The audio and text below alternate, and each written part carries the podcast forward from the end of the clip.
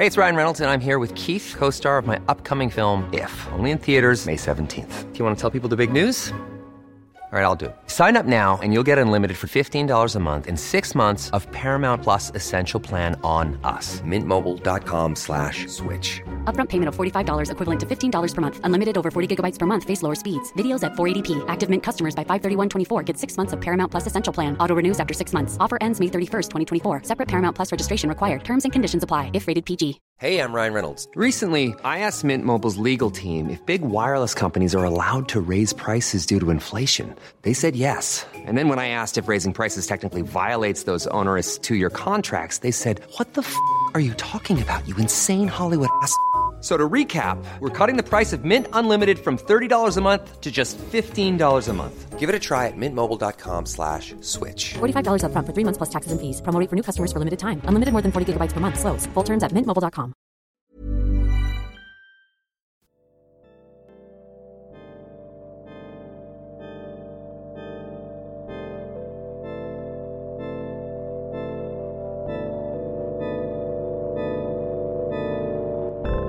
On this episode of The Tip Off, we're doing something different.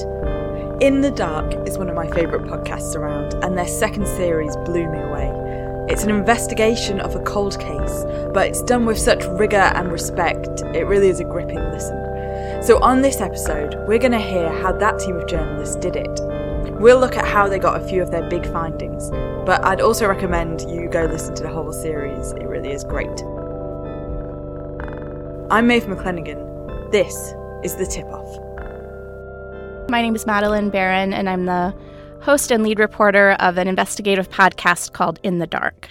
Madeline is about to set out on a journey that will take a year of her life.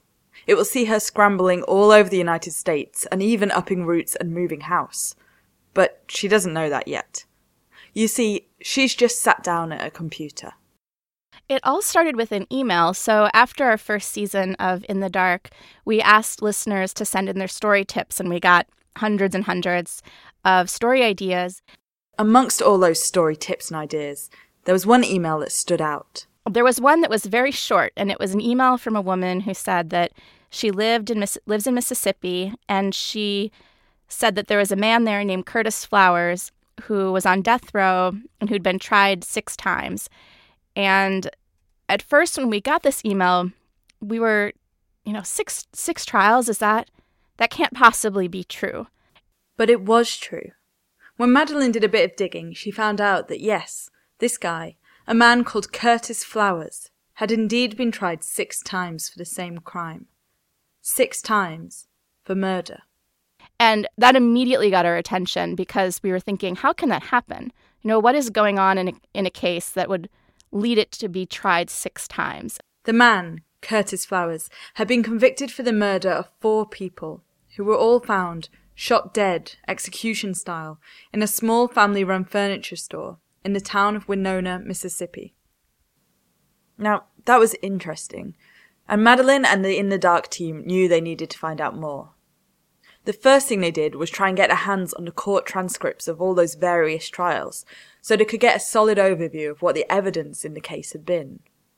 But that was easier said than done. So we called down to the court in Mississippi and we asked, you know, we're up in Minnesota, so we're, you know, like half a country away from Mississippi. And we said, you know, can you send us the transcripts for these six trials? And we were quoted a figure of, I believe, $2 a page. And so we quickly ran the calculations in our head, and this would have been over $100,000 just to get the transcripts. So our actually our earliest our earliest problem like came like very soon. It's like okay, well we can't afford to get the court transcripts, which sounds ridiculous. Um, and so fortunately we got them in other ways, but that was the the immediate thing was like we couldn't just get the transcripts. We had to find someone who had them. Reading through the transcripts, the team could piece some of it together. The case against Curtis was based on a few different things. See, Curtis had worked a few days at that furniture store, but left when he failed to show up for work one too many times. So the district attorney had painted this as a revenge killing for this slight, this dismissal by his employer. And while there was no forensic evidence from the shooter in the furniture store, there was part of a bloody footprint there, and the investigators worked out that this was made by a particular brand of Fila trainers. Now, in the house of Curtis's girlfriend, they found a Fila trainer shoebox, though the girlfriend testified that this was her son's, not Curtis's, and they never found the shoes. Then there was the fact that several people were saying they'd seen Curtis near the store on the morning of the murder.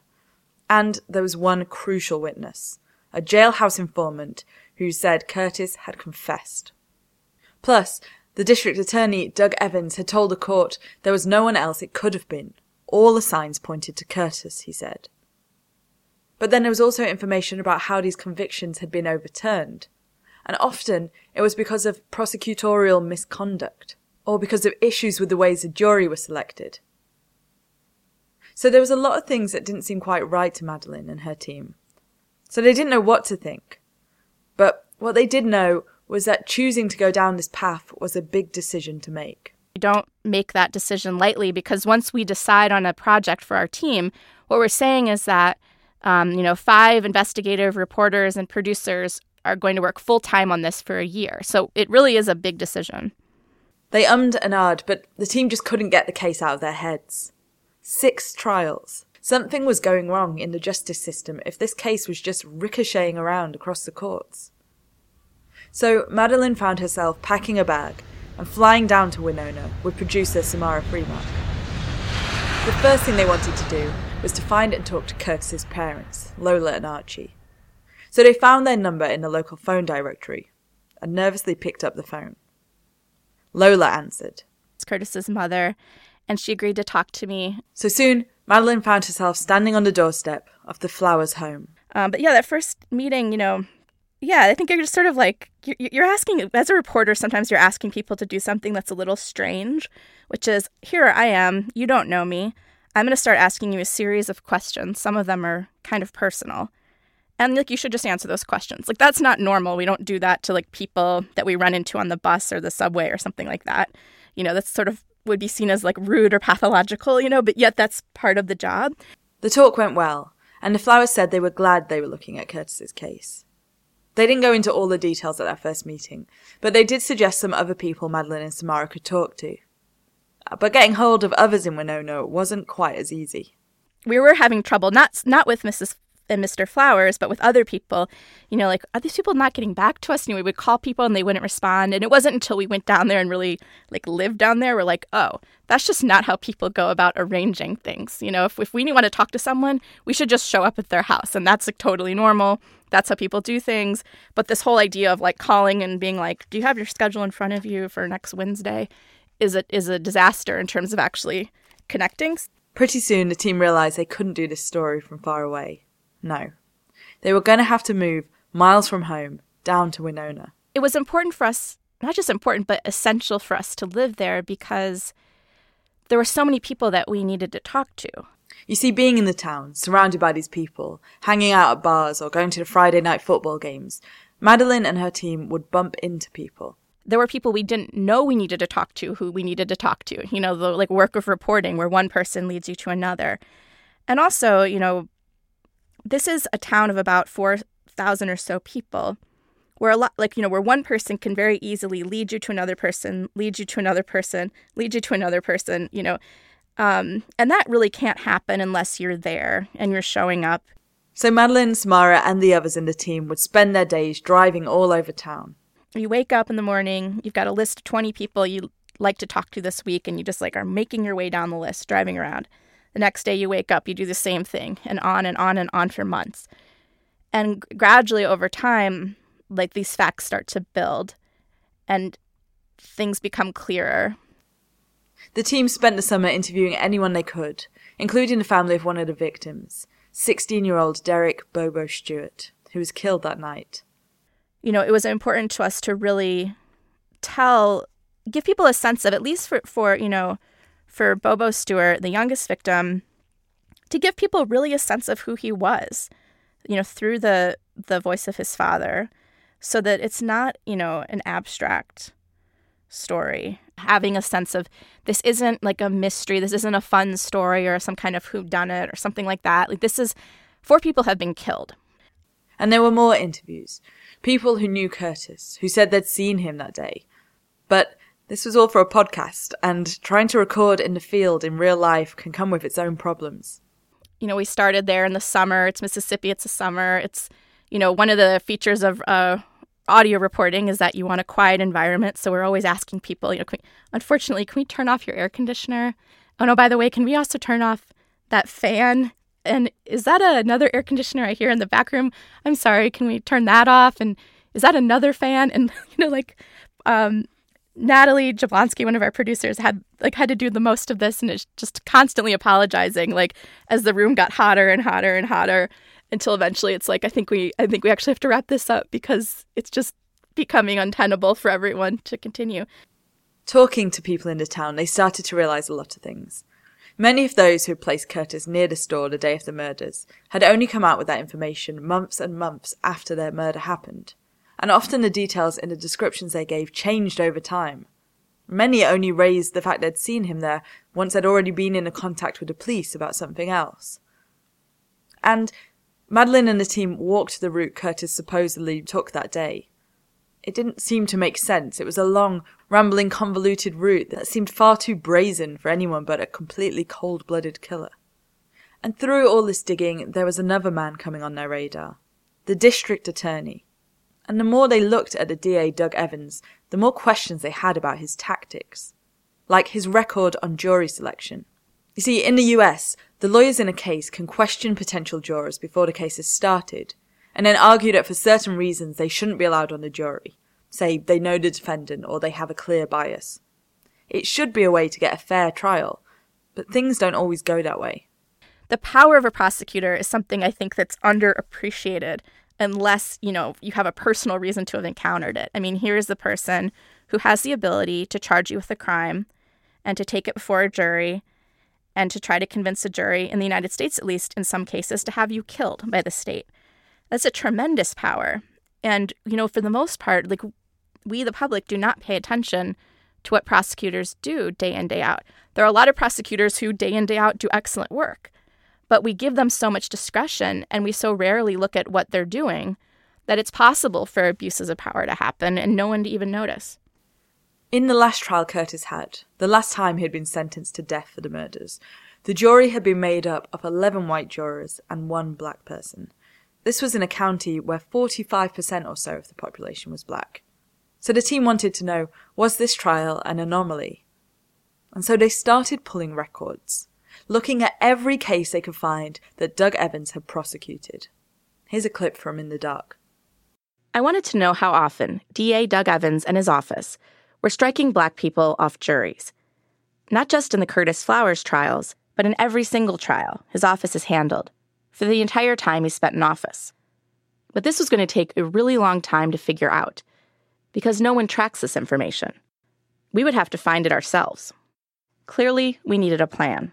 So I got on the phone with our data reporter, Will Craft, and he came up with one. My proposal is that we go courthouse by courthouse, we get the case file, we see what information is available. Then we digitize all the information, we build a database, we see what demographic information we can get, we create um, entries for every juror, um, that seems both easily manageable and terrifying at the same time. Okay, so this sounds like something that um, we should get started on like two years ago. Um, yes. It was no small task, but the team's reporter, Parker, got on it.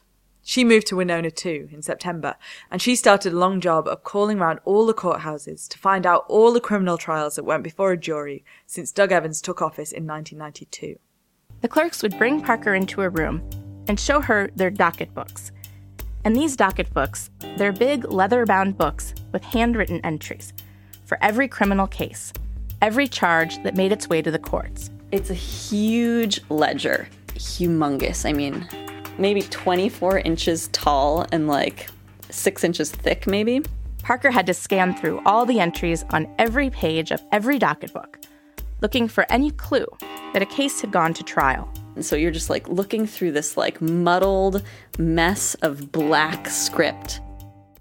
After Parker had gone through all those books, she had a list of 418 trials over 25 years.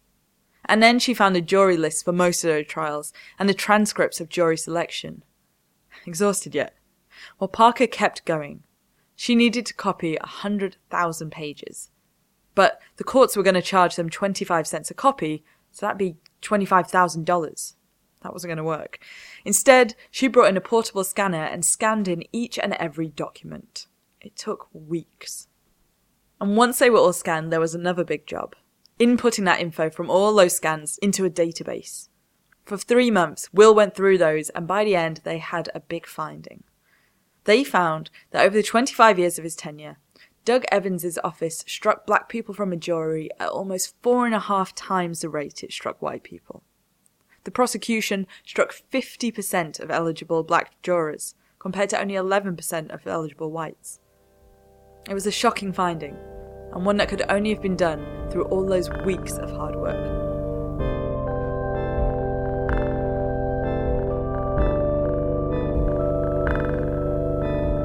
So it's been months, and Madeline and her team are living down in Winona, Mississippi, talking to everyone and anyone connected to the Tardy furniture murders. But there's still one big thing that seemed to point to Curtis's guilt. The evidence from a jailhouse informant who had testified at four of Curtis's trials that Curtis had confessed to the murders while in prison. This guy was called Odell Hallman, but he was known as Cookie. It was powerful testimony that surely had weighed heavily with the jury. See, they'd seem to believe Cookie. Why wouldn't they? Doug Evans had presented him as a credible and trustworthy witness. But just how trustworthy was he? Madeline wanted to find out. So they tracked Odell down. It turns out he was in prison but he had a contraband cell phone, and he started to talk.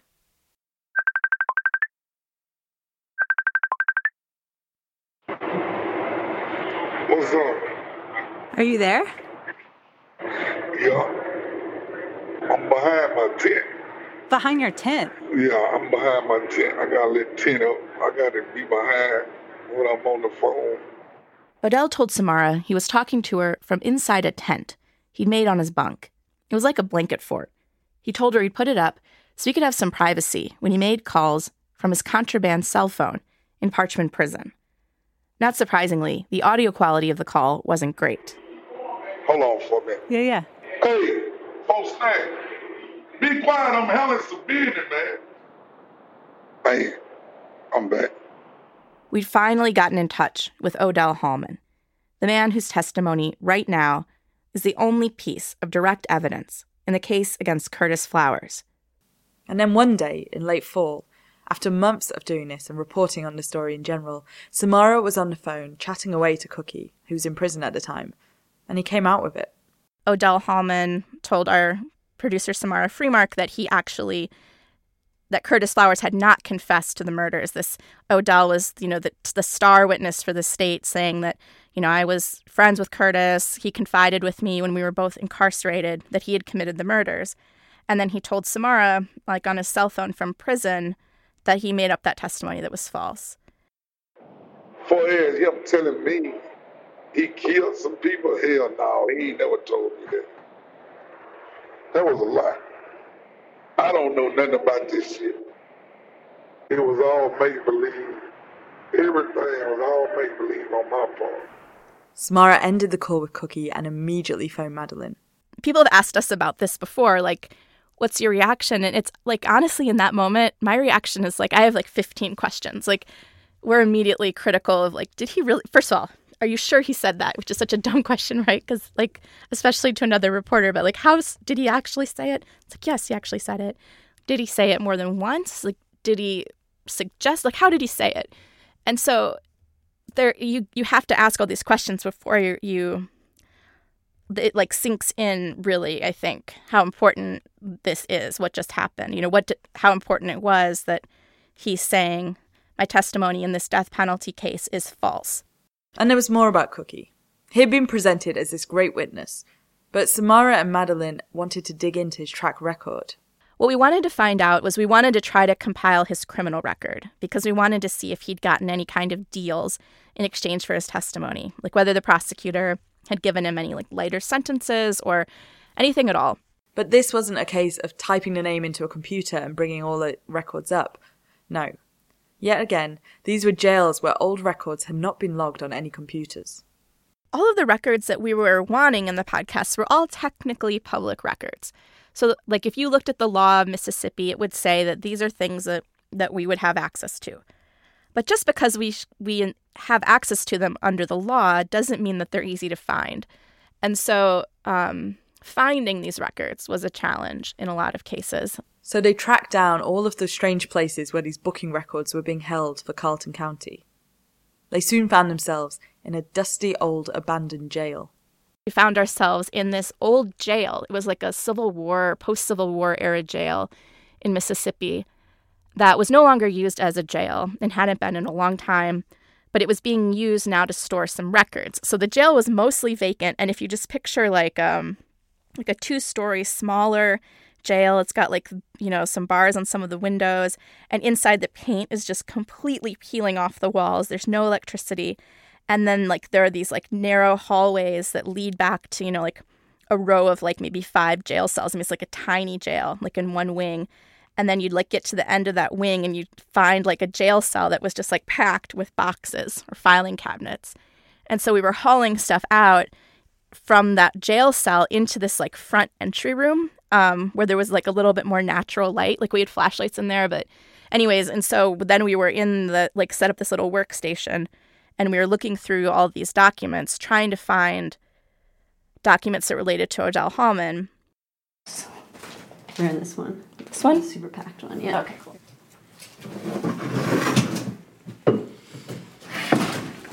H's. Harper, yeah, and the H's. Harper, Harris, Harris, Harris, Harris, They're all stuck together. Hall. Odell, there he is. Date of birth 11 1975. This is Odell. Alias or nickname Cookie. There he is. Build heavy, complexion light. Occupation none.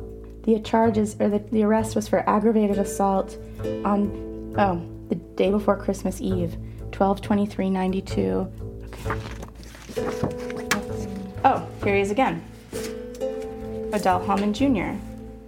This is from April 7th, 1993, for concealed weapon, alias or nickname Cookie. Here's another one Odell Hallman Jr., August 14th, 1991, hold for reform school. How old is he? 16, right? 16. Aggravated assault. Here's another one? You guys, this just keeps going. Slip after slip of paper with Cookie's name on it for a whole range of charges. And this was just one county, one of seven in all the area Doug Evans presided over. So the team got to work calling jailhouses at all the other counties. After months of work, they had more than a thousand pieces of paper jail booking forms, police records, and when they put them all into a timeline, it was over 50 pages long and stretched back to 1988. Cookie had been involved in assaults, stabbings, aggravated burglaries, robberies.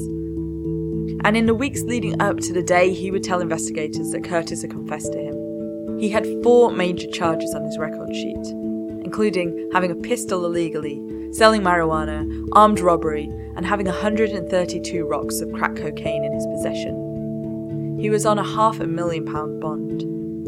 But then he told the DA about what Curtis had supposedly said to him when he'd been in prison earlier, and the drugs charges went away. He ended up serving just a year in prison for the firearms charge. More after this.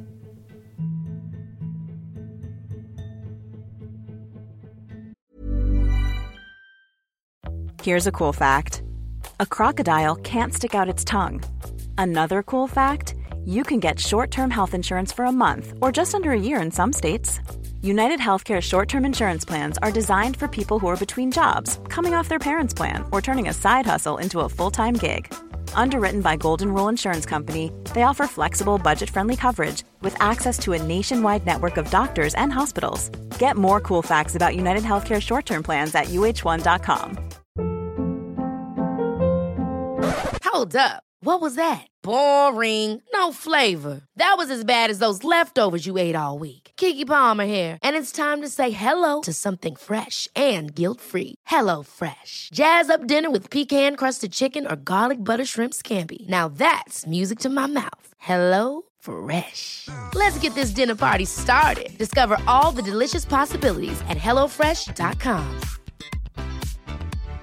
If you're looking for plump lips that last, you need to know about Juvederm lip fillers. With Juvederm Volbella XC and Juvederm Ultra XC, your lip look, whether it's subtle or bold, can last up to one full year with optimal treatment and no additional maintenance. Find a licensed specialist and see if it's right for you at juvederm.com today. That's J U V E D E R M.com. Add fullness to lips in adults over 21 with Juvederm Volbella XC or Juvederm Ultra XC. Do not use if you have severe allergies or a history of severe allergic reactions, or if you're allergic to lidocaine or the proteins used in Juvederm. Tell your doctor if you have a history of scarring or taking medicines that decrease the body's immune response or that can prolong bleeding. Common side effects include injection site redness, swelling, pain, tenderness, firmness, lumps, bumps, bruising, discoloration, or itching. As with all fillers, there's a rare risk of unintentional injection into a blood vessel, which can cause vision abnormalities, blindness, stroke, temporary scabs, or scarring. For full important safety information, visit juvederm.com.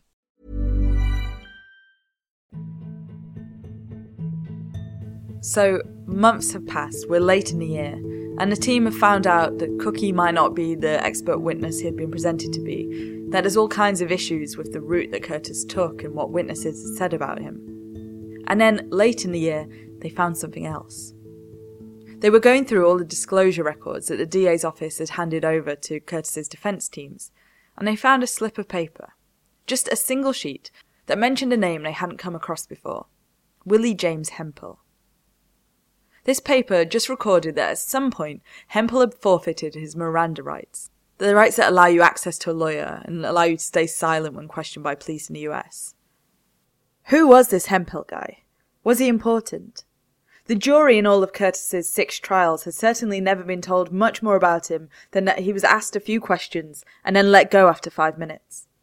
But Madeline had a hunch, and now she needed to track him down. And there were many wrong turns. It turns out Willie James Hemphill is a common name in that part of the world. But finally, after many false starts, they found the right guy. They realized this Willie James Hemphill had a long criminal record, and he was still being booked for things and they managed to track him down to the city of Indianapolis.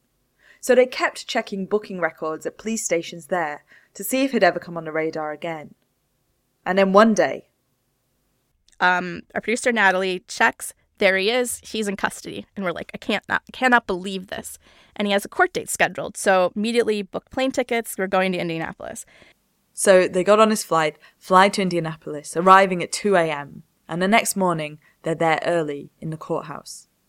Hemphill was scheduled to appear in court at 1 p.m. that day, along with 20 other people. And Parker, another reporter, and I get there and we kind of survey the courthouse and we're like, this is not good for us because it seems like what's going to happen is that these people that have these a court date that day are all going to be brought in, chained together from like a back room, and then they're going to all like then they're going to have their court appearances one right after the other, and then they're going to be like rechained to each other and let out the same back room. So we're so we weren't really sure if we were even going to be able to like pass him a note. So Parker and Madeline made their way to the right courtroom. They find a spot on the bench at the back.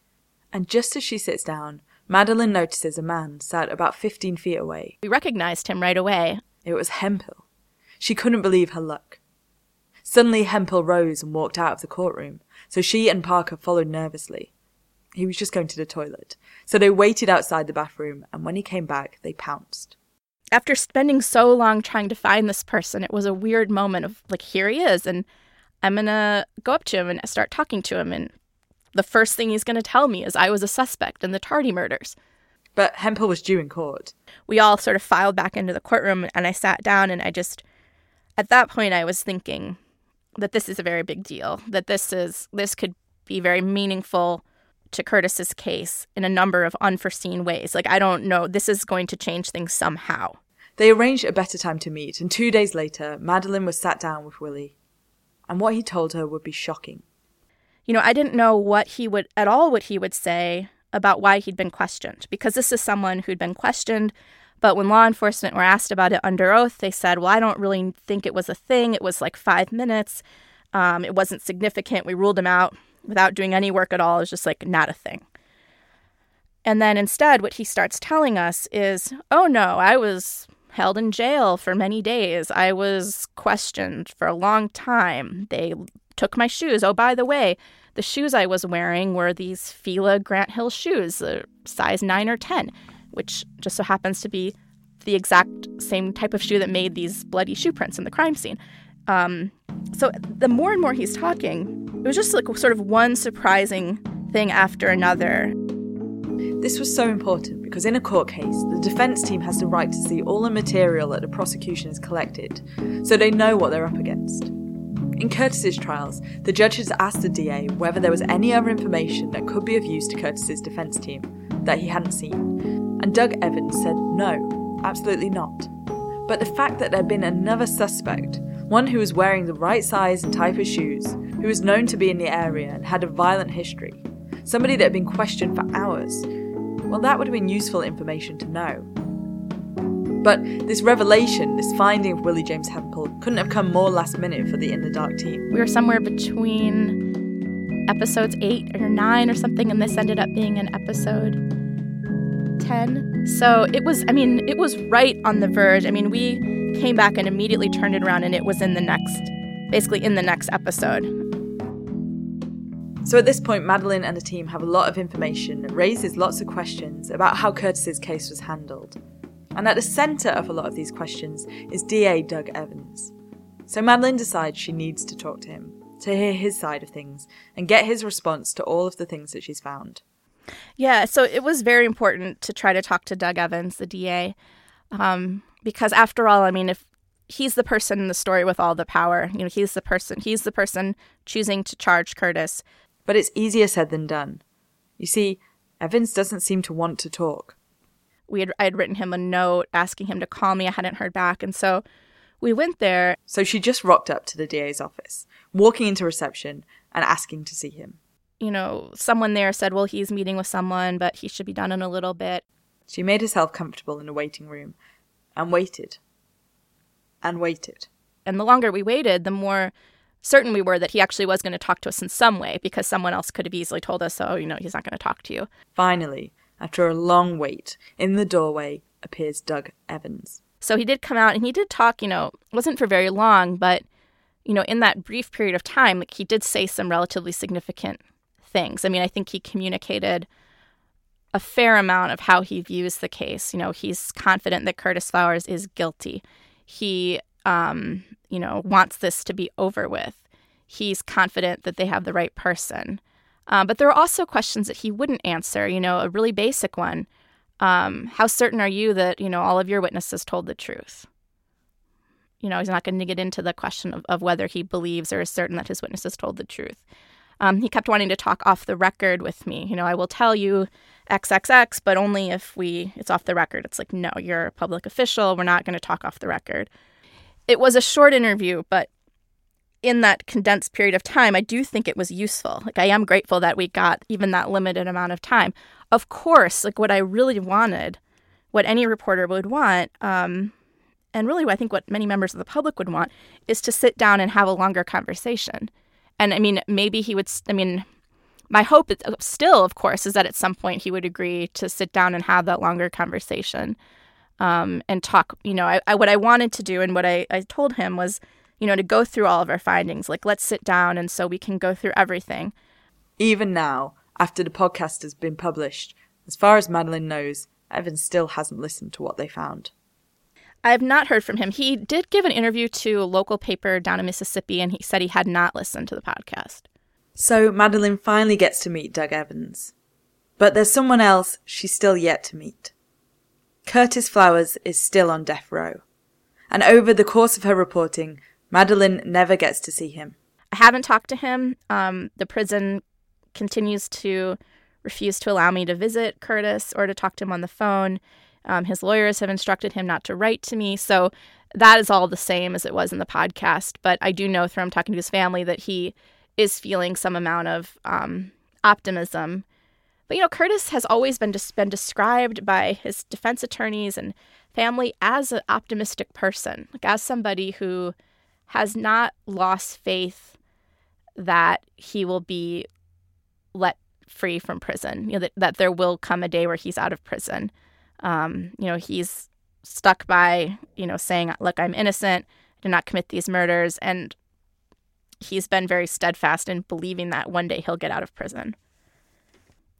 I know from talking to his family that he is very grateful for the work that's been done and very optimistic about the findings of the podcast. Um, and he, of course, hopes that they'll be helpful to him in his case. And it looks like it will be. Two things are happening there. One is a direct appeal of his conviction, where his lawyers will argue the conviction was unjust and should be overturned. That's going before the Supreme Court. The other is a request for post conviction relief, which asks the court to consider new evidence that wasn't admitted at trial. That could also overturn the conviction. And now, thanks to In the Dark, the lawyers know that Odell Hallmon, the state's key witness, the only piece of direct evidence that wasn't circumstantial in the case, that Odell was lying. And they also have the new statistics on just how often DA Doug Evans would strike black jurors compared to white ones. As those two cases creep through the courts, Curtis is still in prison. But there's no doubt Madeleine and her team have raised some serious questions about how he ended up there. So there you go. We've looked at just a few of the amazing findings in this year long investigation, but do go and listen to In the Dark and hear how Madeleine and her team scrutinise conflicting eyewitness testimonies, find what seems to be the murder weapon, and reveal yet more issues with the way the trials were conducted. I'm Maeve McClenaghan. This is The Tip Off. Our theme tune is by Dice Muse, and other music in this episode by Blue Dot Sessions and Poddington Bear.